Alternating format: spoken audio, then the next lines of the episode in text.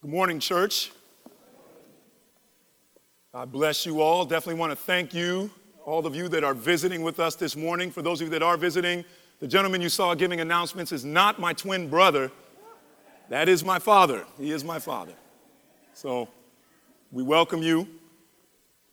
And we definitely want to give a special thanks to Hank and the praise team for their leading us in worship this morning. Thank God for them. Pastor Dave and Kathleen and the girls and Irene are in Maine. They were laying to rest Granny June, Irene's mother, and so they were having that time together. And just was able to see some pictures on Facebook. They looked like they were having just a good time to be with family. And apparently Maine makes really good clam chowder.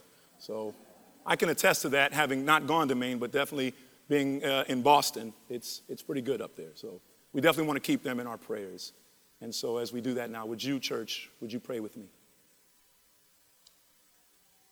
Gracious Heavenly Father, Lord God, as we just sang, God, have thine own way in this moment, in this place, in this time.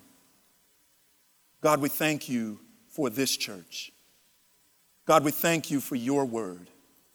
We thank you that your word is truth. And we thank you that we can freely open it and learn from it and be changed by it. God, would you do that now? Would you change us, Lord? Would you give us Christ this morning, Father? Help us to attune our hearts, open our eyes, oh God, that we may behold wondrous things out of your word, out of your law. Bless our time, God, for your glory. For we ask it and pray in Jesus' name and for his sake, amen. If you have your Bibles, please open them to Philippians. Philippians chapter 1. We're going to be looking at verses 27 through 30. Philippians chapter 1, verses 27 through 30. I've entitled this message, The Gospel-Centered Life. The Gospel-Centered Life. And you know, being a Christian means that we no longer live or belong to this world. Being a Christian means that we no longer belong to this world. We've been bought by the blood of the Lord Jesus Christ and are now citizens of a new kingdom. And this reality comes with new commitments, new desires, and a new purpose. Our lives are now centered on Jesus Christ and his purposes. But church, sometimes, because we live in this world, it's easy to forget where we come from and what our purpose truly is. Because of this, it becomes difficult for others to tell where we really are from and who we really do serve. But if indeed we are citizens of heaven, our lives should reflect that truth. It should be evident.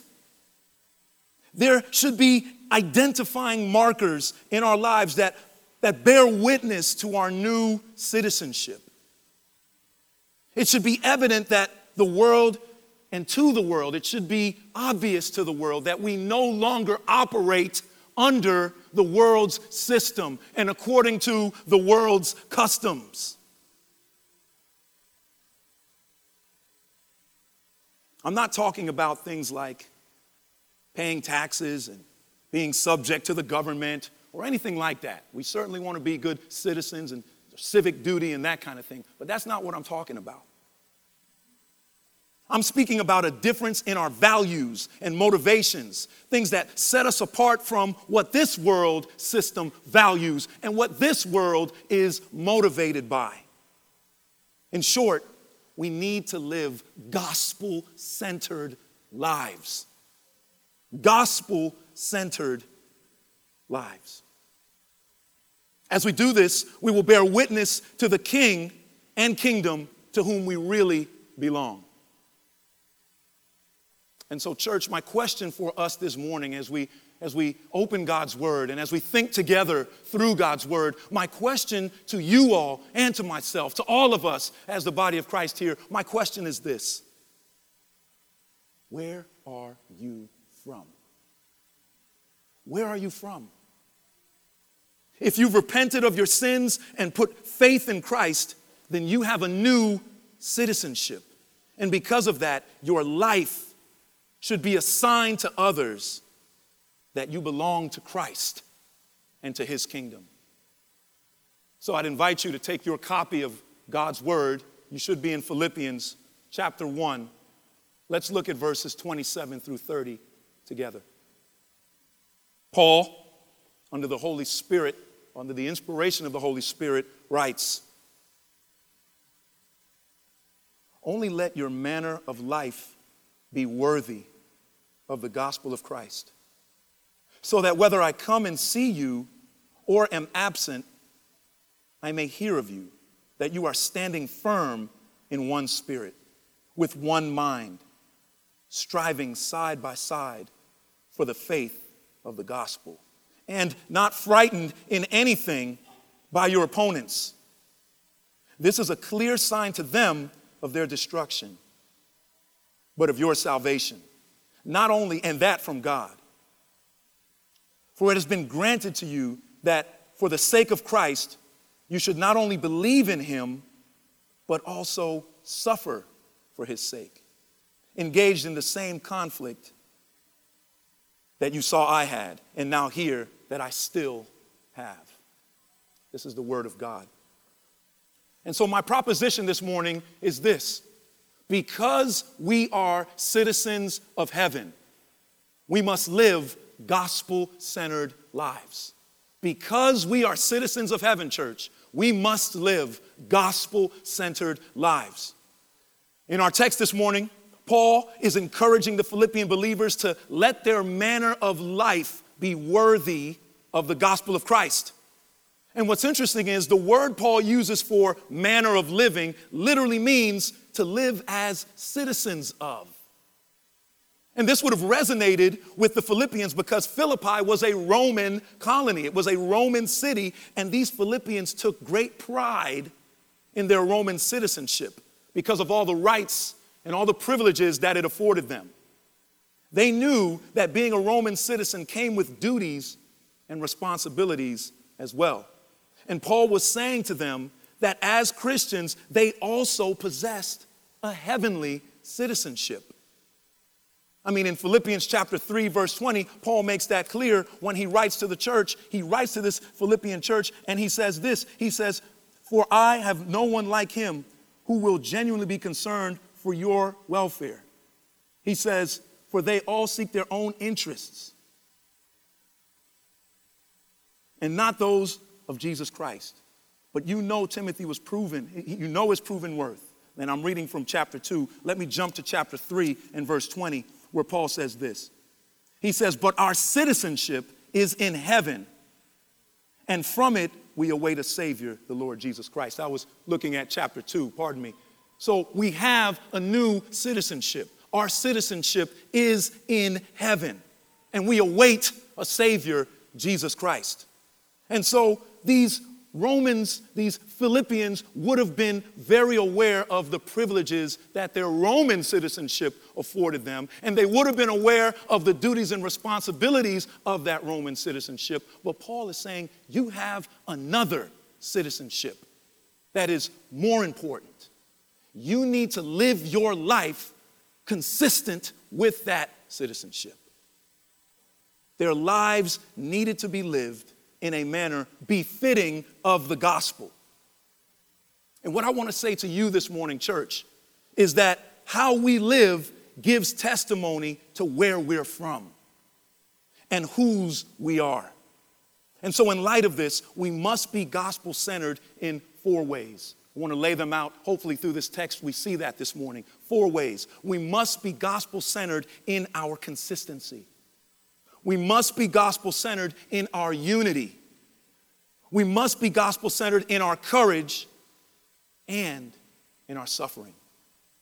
And by gospel-centered, I mean letting the good news of our redemption through the shed blood of Jesus Christ radically influence everything we do. This is what I mean when I say gospel-centered. It is focused on Christ and his finished work, his person and work while here in the earth and on the earth. That needs to drive how we live our lives. And so as we look at our text, I want to make the first point. Because we are citizens of heaven, we must be gospel-centered in our consistency.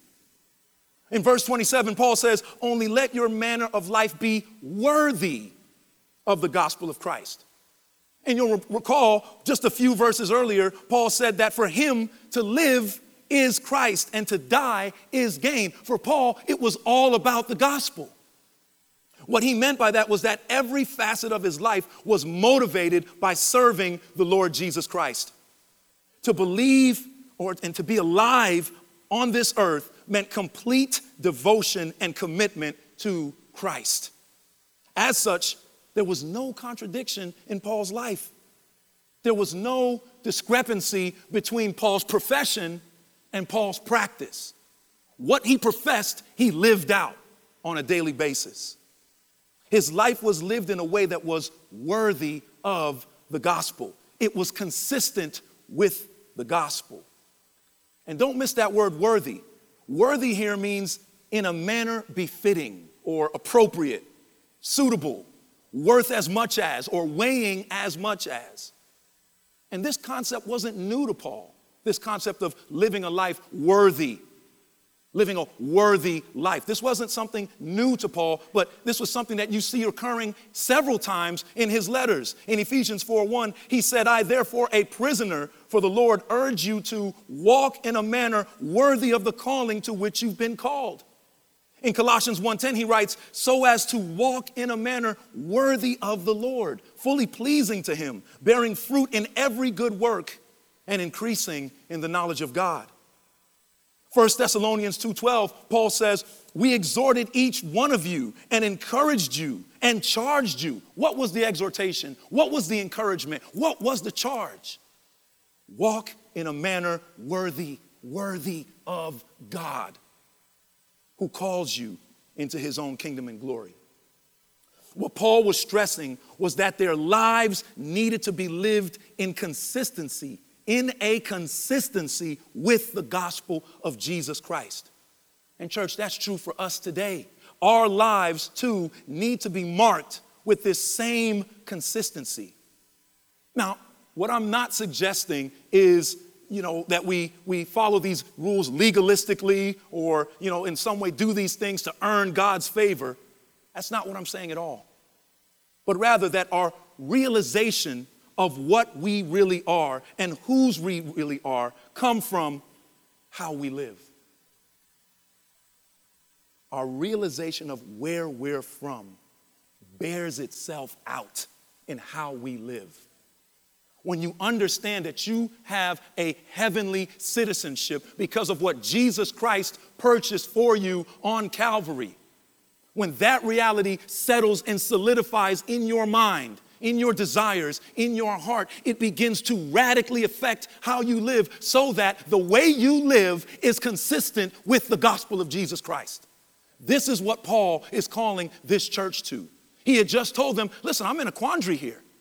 I mean, to live is Christ, to die is gain. I don't know what to do. If I'm to live on, it means fruitful labor for you.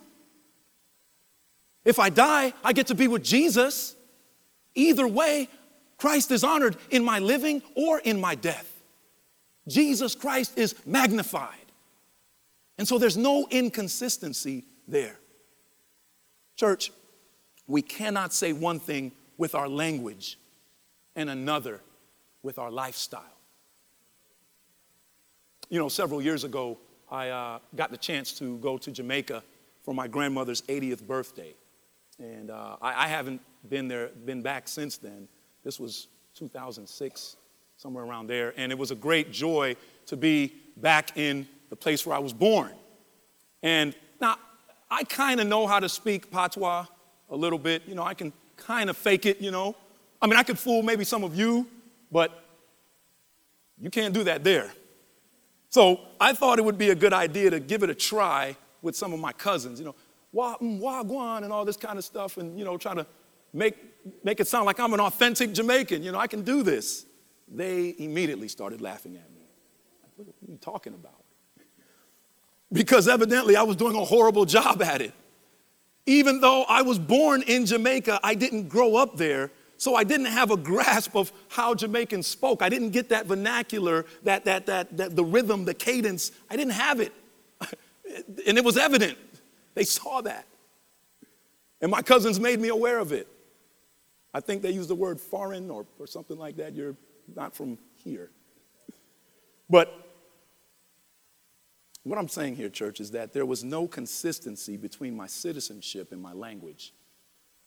And I wonder sometimes if that's not the case with our Christianity. We've been born again by the regenerating work of the Holy Spirit, the regenerating power of the Holy Spirit, and have a new citizenship. But because our minds are not set on the things above, we don't act like, talk like, or look like people who are citizens of heaven. There's an inconsistency there. And that ought not be. You know, we become so enamored by our earthly dwelling that we forget about our heavenly one. When we claim to be Christians, but our lives are not consistent with our claim, we are not living in a manner worthy of the gospel. When there is discrepancy with our words and our walk, with our actions and our beliefs, we're not living as Paul is calling this church at Philippi to live. Live in a manner worthy. He says, only. That's the first word in the text, only. It's like, listen, this is what I need you to understand. Only let your lives be lived in a manner worthy of the gospel of Christ. I wonder if some of you told your coworkers that you were a Christian, if they'd be shocked by it or surprised by that information. What? Really? Never knew. Wow. Or if some of the people you hang out with found out that you were a follower of Jesus Christ, would they be able to say, you know, yeah, I see it. I think theologian Alec J. Motyer is helpful here. He quotes, he says, "Why should people believe our defense of the cause of Christ if they cannot see Christ in us?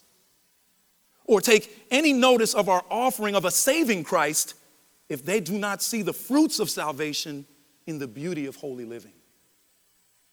We want people to get saved, and we're gospel-inspired and fired up, but we got the proclamation down, but the living it out is important too.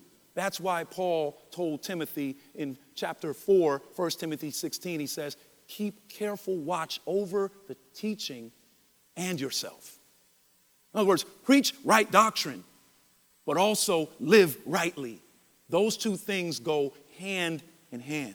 And so I hope we see, because we are citizens of heaven, we must be gospel-centered in our consistency. We can't be saying one thing and doing something else. They have to match and be in alignment with the gospel. But secondly, I want us to see that because we are citizens of heaven, we must be gospel-centered in our unity. And this is huge. As a matter of fact, the book of Philippians, one of the major themes of Philippians is unity. Joy is another one.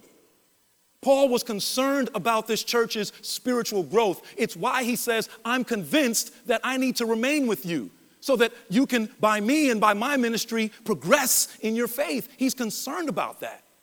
But one of the things that's so important, one of the things that's vitally important in the church, in the body of Christ, is unity. And so another factor that shows we are living lives worthy of the gospel is our unity. Notice in verse 27b, Paul writes, he says, so that whether I come to see you or am absent, I may hear of you that you are standing firm in one spirit, with one mind, striving side by side for the faith of the gospel. You know, it was Paul's hope that he would be able to return to these Philippian Christians. He was hoping that this verdict, as he awaited and sat in that Roman imprisonment, hoping that the verdict would go well and that he'd be able to be released and go back with his Philippian church that he had started. But Paul is saying here, either way, it doesn't matter. Whether I'm there or whether I'm not there, you need to be unified. It was Paul's hope that he would return to them, but the outcome of this, of his circumstances, was still uncertain when he wrote this letter. He was still waiting to be heard before Caesar.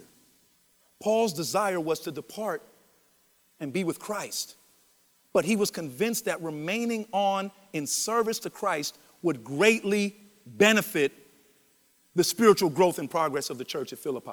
He says as much in verse 24 of chapter 1. But Paul says, regardless of if he's able to return to them or remain apart from them, the thing that he wanted to hear about was their unity. And notice the two words that Paul uses to describe this gospel-centered unity. Don't miss these two words. The first one he uses is standing firm, and the second one is striving. And these two words present two helpful pictures of unity. The first one, standing firm, is a military term, and the other one, striving, is actually an athletic term. Standing firm means to hold one's ground, to maintain a position, to be steadfast, upright. And the picture here is of a soldier who is committed and resolute and resolved to stand their ground and not leave the post regardless of the opposition. They were lockstep together in unity in their cause. They were unified in their positions. But how were they standing? How was this church supposed to stand firm? Well, Paul tells us, he says, in one spirit and with one mind. In one spirit is not referring to the Holy Spirit here, though don't be mistaken, it is certainly through the Holy Spirit that we have unity. It is the Holy Spirit that enables the church to be unified. However, I think Homer Kent Jr. is helpful. He points out the source is not what is stressed here, but the result. The word spirit here can be interchangeably used with the word soul or mind. And Richard Mellick Jr. is also helpful. He says the word spirit is used in parallel with the word soul and thus refers to the attitude that should characterize the church. Our attitude needs to be unified. We have the same disposition, the same attitude, the same thinking. The point is that there should be no divisiveness within the church of Jesus Christ. Unity should be one of the hallmarks of the church because, church, God is eternally unified. There is no disunity within the Godhead, and as such, we must see to it that no disunity exists within the body of Christ. Living a life worthy of the gospel of Christ means that, as best as we know how, we should labor to preserve unity. Ephesians 4:3 says as much, that we are eager to maintain the unity of the Spirit in the bond of peace. And so when Paul says in one spirit, he's talking about their attitudes and dispositions toward the goal. And you think about, the military. If somebody's not in alignment, if somebody's doing their own thing and they're out on a mission or on a particular endeavor, and somebody goes rogue, all kinds of problems can ensue. It can get very dangerous very quickly. And so Paul gives that imagery of standing firm in the gospel. But what kind of message do we send to the world, church, if we are in disunity? This world is full of disunity and discord. This world is fallen. Brokenness all around. What an indictment on the church if they look here and see the same fallen, broken disunity that is out there. We ought to be unified. This world is full of disunity and discord, but that ought not to be the case with the church of Jesus Christ. But notice the second word Paul uses. He says striving. And this word means to contend together, and it carries the imagery of athletic engagement. And Paul was probably thinking here of the games. He was used to seeing the Olympic Games and how teams would come together to achieve a goal. You think about the relay. There's unity there. If the guy doesn't want to take the baton, we got problems, right? We all have to work together to achieve a goal here. And this word literally means to struggle along with. Just as a team cannot accomplish a common goal without each other, neither can the church. Church, we need each other. As we exist in this world, we need each other. We gain strength and encouragement from each other. So unity is vitally important. And notice the shared objective here. It is the faith of the gospel. And what Paul means here is the body of truth that is embodied in the gospel message. But Paul says striving side by side. And I wonder if we see the importance of being together. I know that it's important for us to be unified theologically and unified evangelistically. We need to have unity in truth, in terms of doctrine, and also in terms of pushing and furthering the gospel. But I wonder if we see the importance of being here physically. I praise God that you all are here today to worship God and to learn more about Him.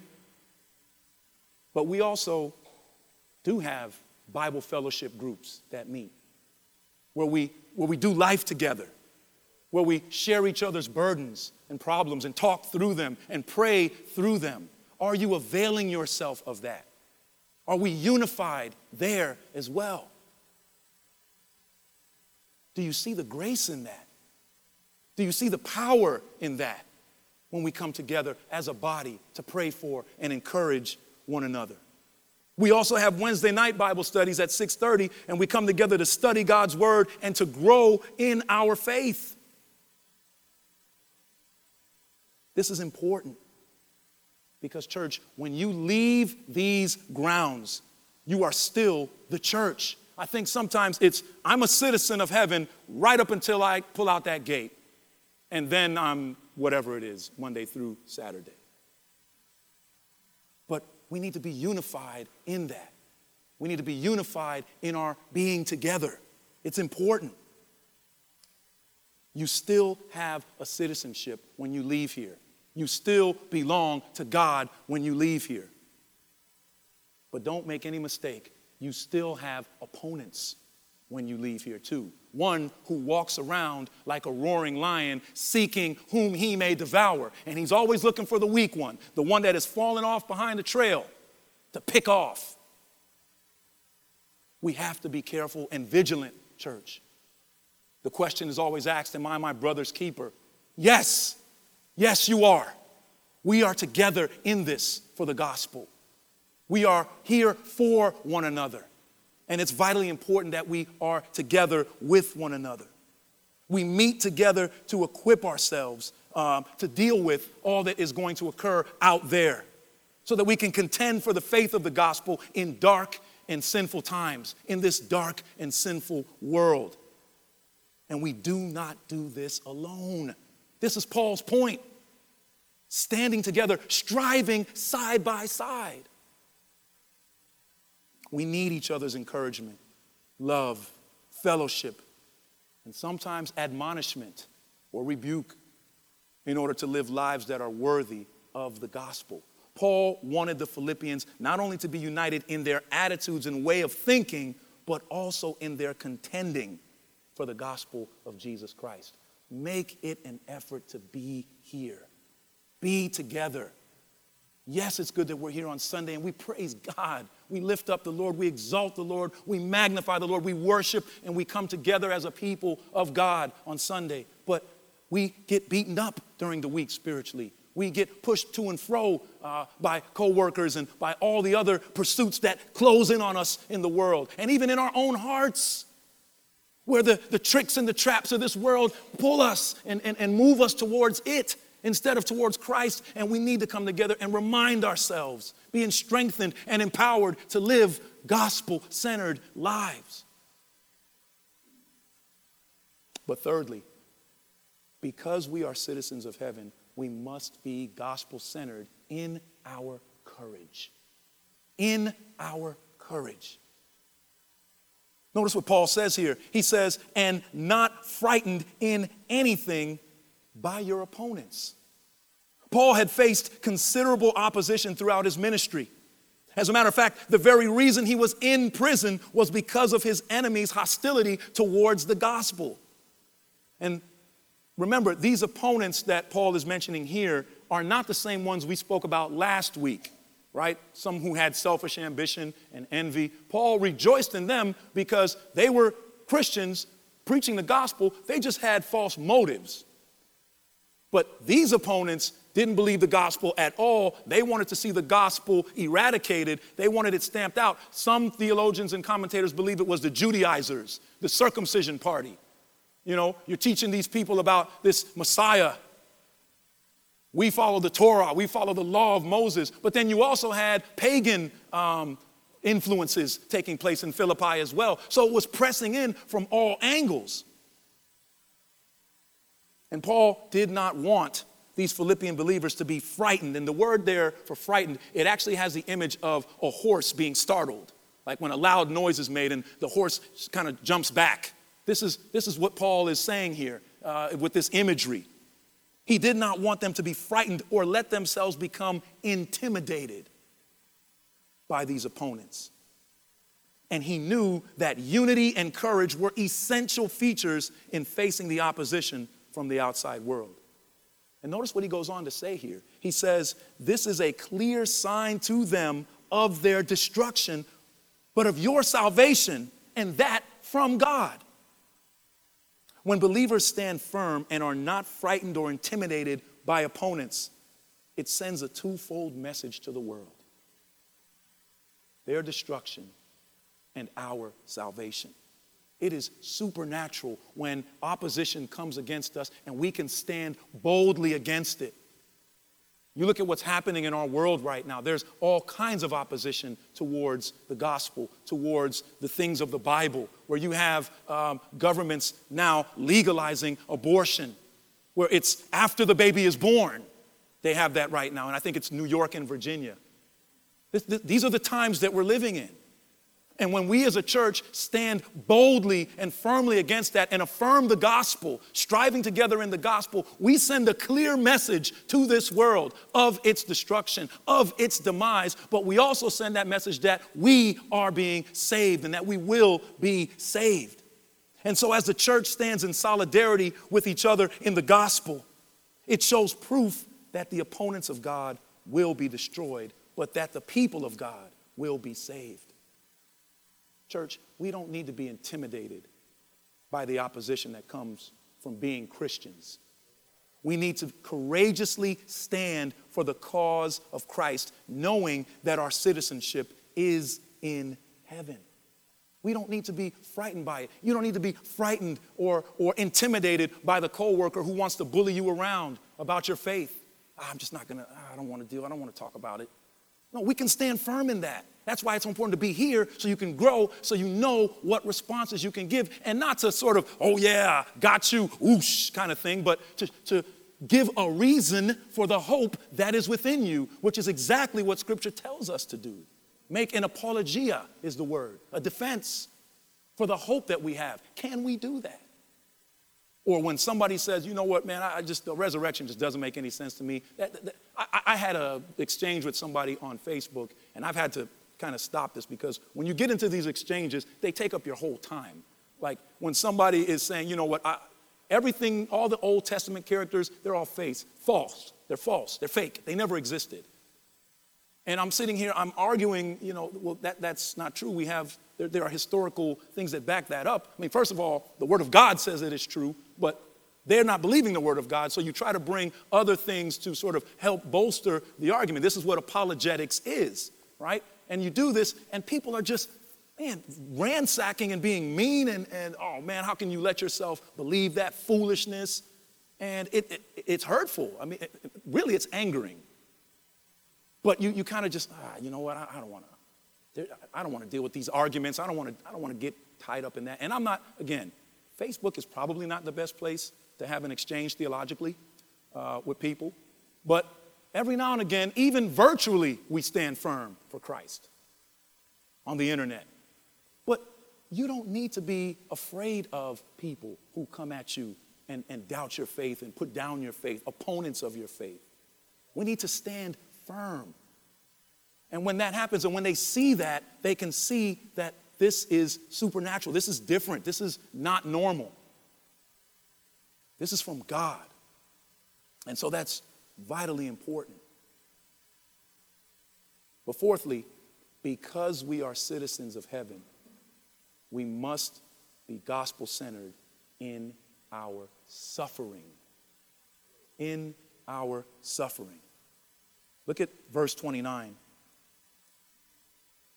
Chapter 1, verse 29, Paul says, "For it has been granted to you that for the sake of Christ, you should not only believe in him, but also suffer for his sake, engaged in the same conflict that you saw I had and now hear that I still have." He says, it has been granted to you to suffer.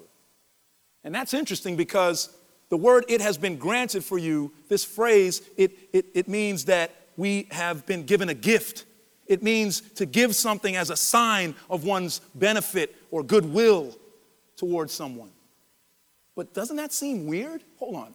It's been given me as a gift to suffer. That doesn't make sense. Thank you. I mean, to suffer? But Scripture here says, it has been granted for you, to you, that for the sake of Christ, you should not only believe in him, but also suffer for his sake. A sign of God's grace to us is that we suffer. But Paul links the grace of God in our salvation with our suffering. Again, Richard Mellick Jr. points out, the fact that suffering was connected with believing reinforces Paul's claim that it is a grace gift. He goes on, suffering confirms Christians' faith, brings them into closer contact with the Lord, and provides a vehicle for making commitment to Christ real and tangible. Listen, when you suffer, and let me make sure that I say this, I'll probably read it, but let me say it, there is a qualification in this suffering. We're not talking about suffering based on consequences here. This is not what Paul is speaking about. When this suffering that has been granted to you by God is suffering for Christ.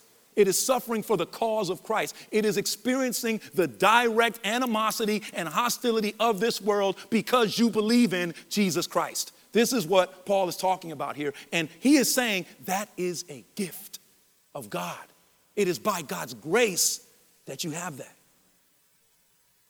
The key is to understand that this is a qualified suffering, as I just said. You know, I think Jesus said it best when he said, "Blessed are you when others revile you and persecute you and utter all kinds of evil against you falsely." But look at those last three words. "On my account. Rejoice," he says, "and be glad, for your reward is great in heaven. For they persecuted the prophets who were before you." Jesus is saying, blessed are you. This is a blessing for you when you are reviled, when people abuse you verbally and say mean things about you and about Jesus and about your faith. Blessed are you, because you have a reward in heaven. Blessed are you when they do that. Think about Acts 5:41.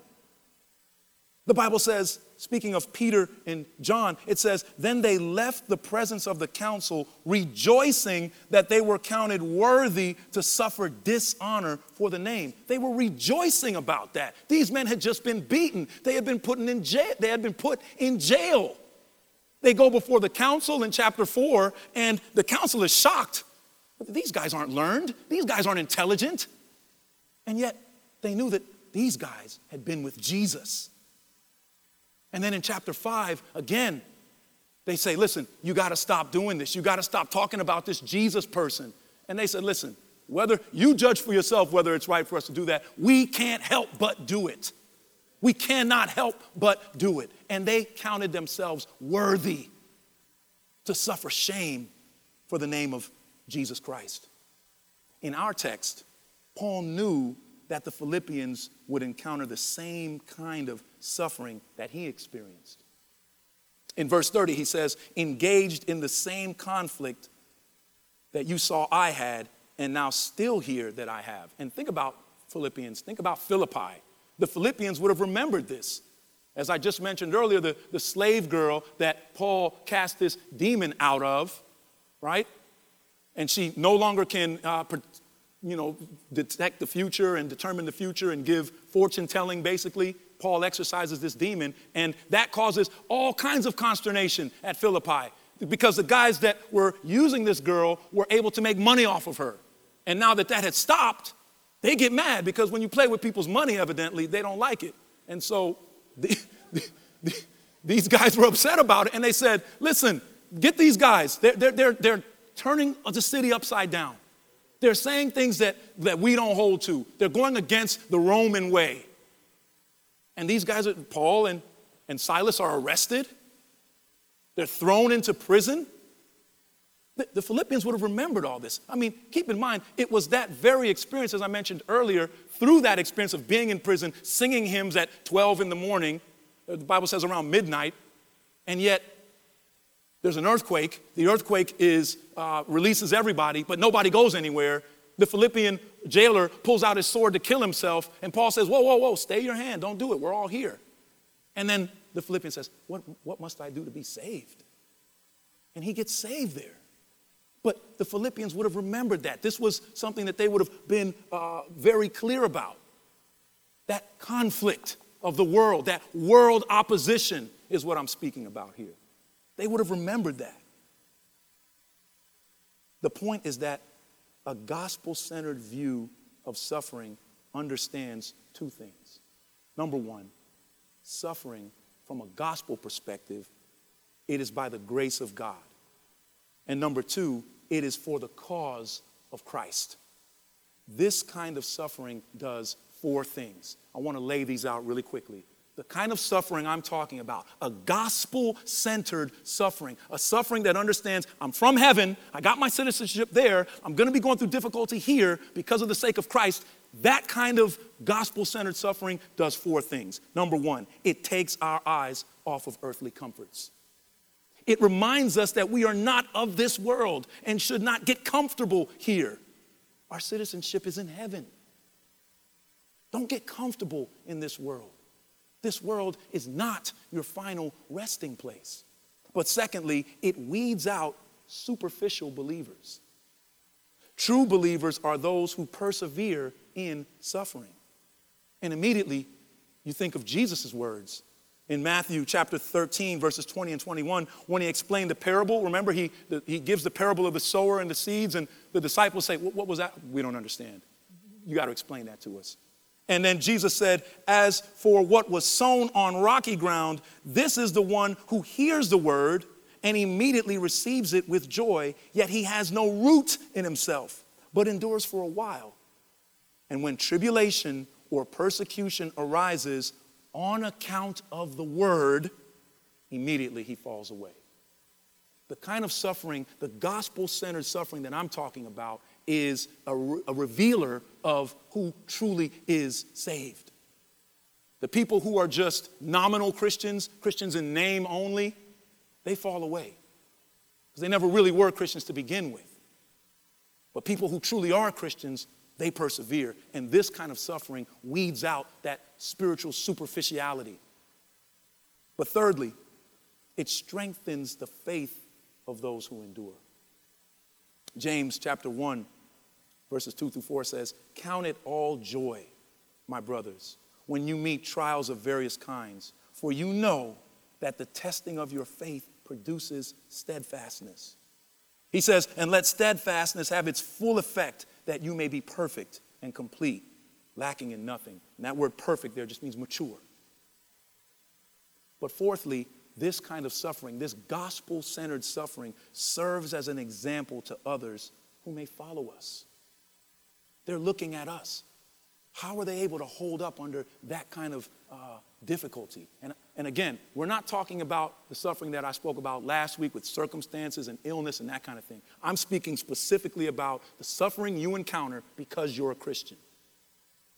But I wonder if we need to ask ourselves the questions. If we don't experience that kind of suffering, the kind of suffering that comes from being a Christian, are we really living lives that show we are Christians? If we just have this ease, no problems, no hiccups, nothing. Nobody's attacking. Nobody is saying false or whatever or coming at us. Are we really embracing? Are we really living out the gospel? Church, because we have our citizenship in heaven, we must live gospel-centered lives. Our manner of living must be worthy of the gospel. Our unity must be grounded in the gospel. Our courage must come through the truth of the gospel, and our suffering is for the sake of Christ and his gospel. There are some of you here who don't have a citizenship in heaven. You've not repented of your sin and put faith in Christ, and so your citizenship is an earthly one only. Because of your sin, the Bible says that you are alienated from God and hostile toward God. This is what characterizes people who are citizens of this world. They are hostile and they are separated from God.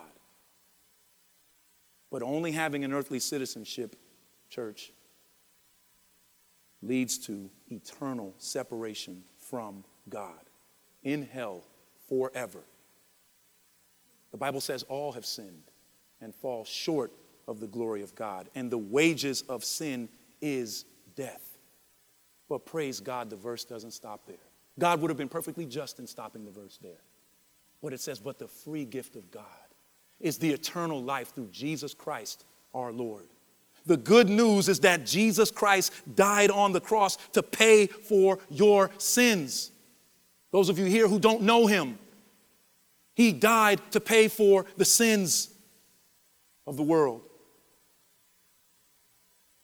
He died to satisfy the wrath of Almighty God against sin.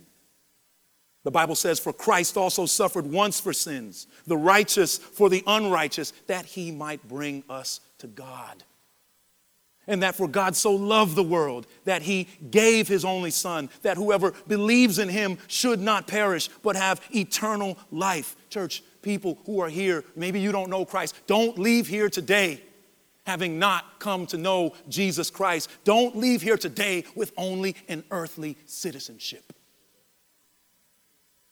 That earthly citizenship leads to eternal damnation. Receive the grace of God that is available by repenting of your sin and putting your faith and trust in the Lord Jesus Christ. That is so vitally important. And if anybody here does not know Jesus, be more than happy to speak with you, talk with you, pray with you, help you think through that and what that means. Church, we need to live gospel-centered lives. We need to be gospel-centered in our consistency, our walk, and our talk. We need to be gospel-centered in our unity. No backbiting, no divisiveness. But there is agreement, one attitude. We need to be unified and gospel-centered in our courage, not shirking away from the world, afraid of the world, but taking the world head on, knowing that we have a Savior who is risen, as we sang earlier. But we need to be gospel-centered in our suffering, knowing that when we suffer for the sake of Christ and his gospel, we're truly blessed. Let's pray. Gracious Heavenly Father, Lord God, we thank you for your word. We thank you for its truth. God, help us to live lives centered on the gospel. Help us to do this because we know that we have a citizenship in heaven. Thank you for securing that citizenship through the death, burial, and resurrection of your Son. Would you help us to live our lives in a manner that is worthy of the gospel of Christ? For we pray it in Jesus' name and for his sake. Amen.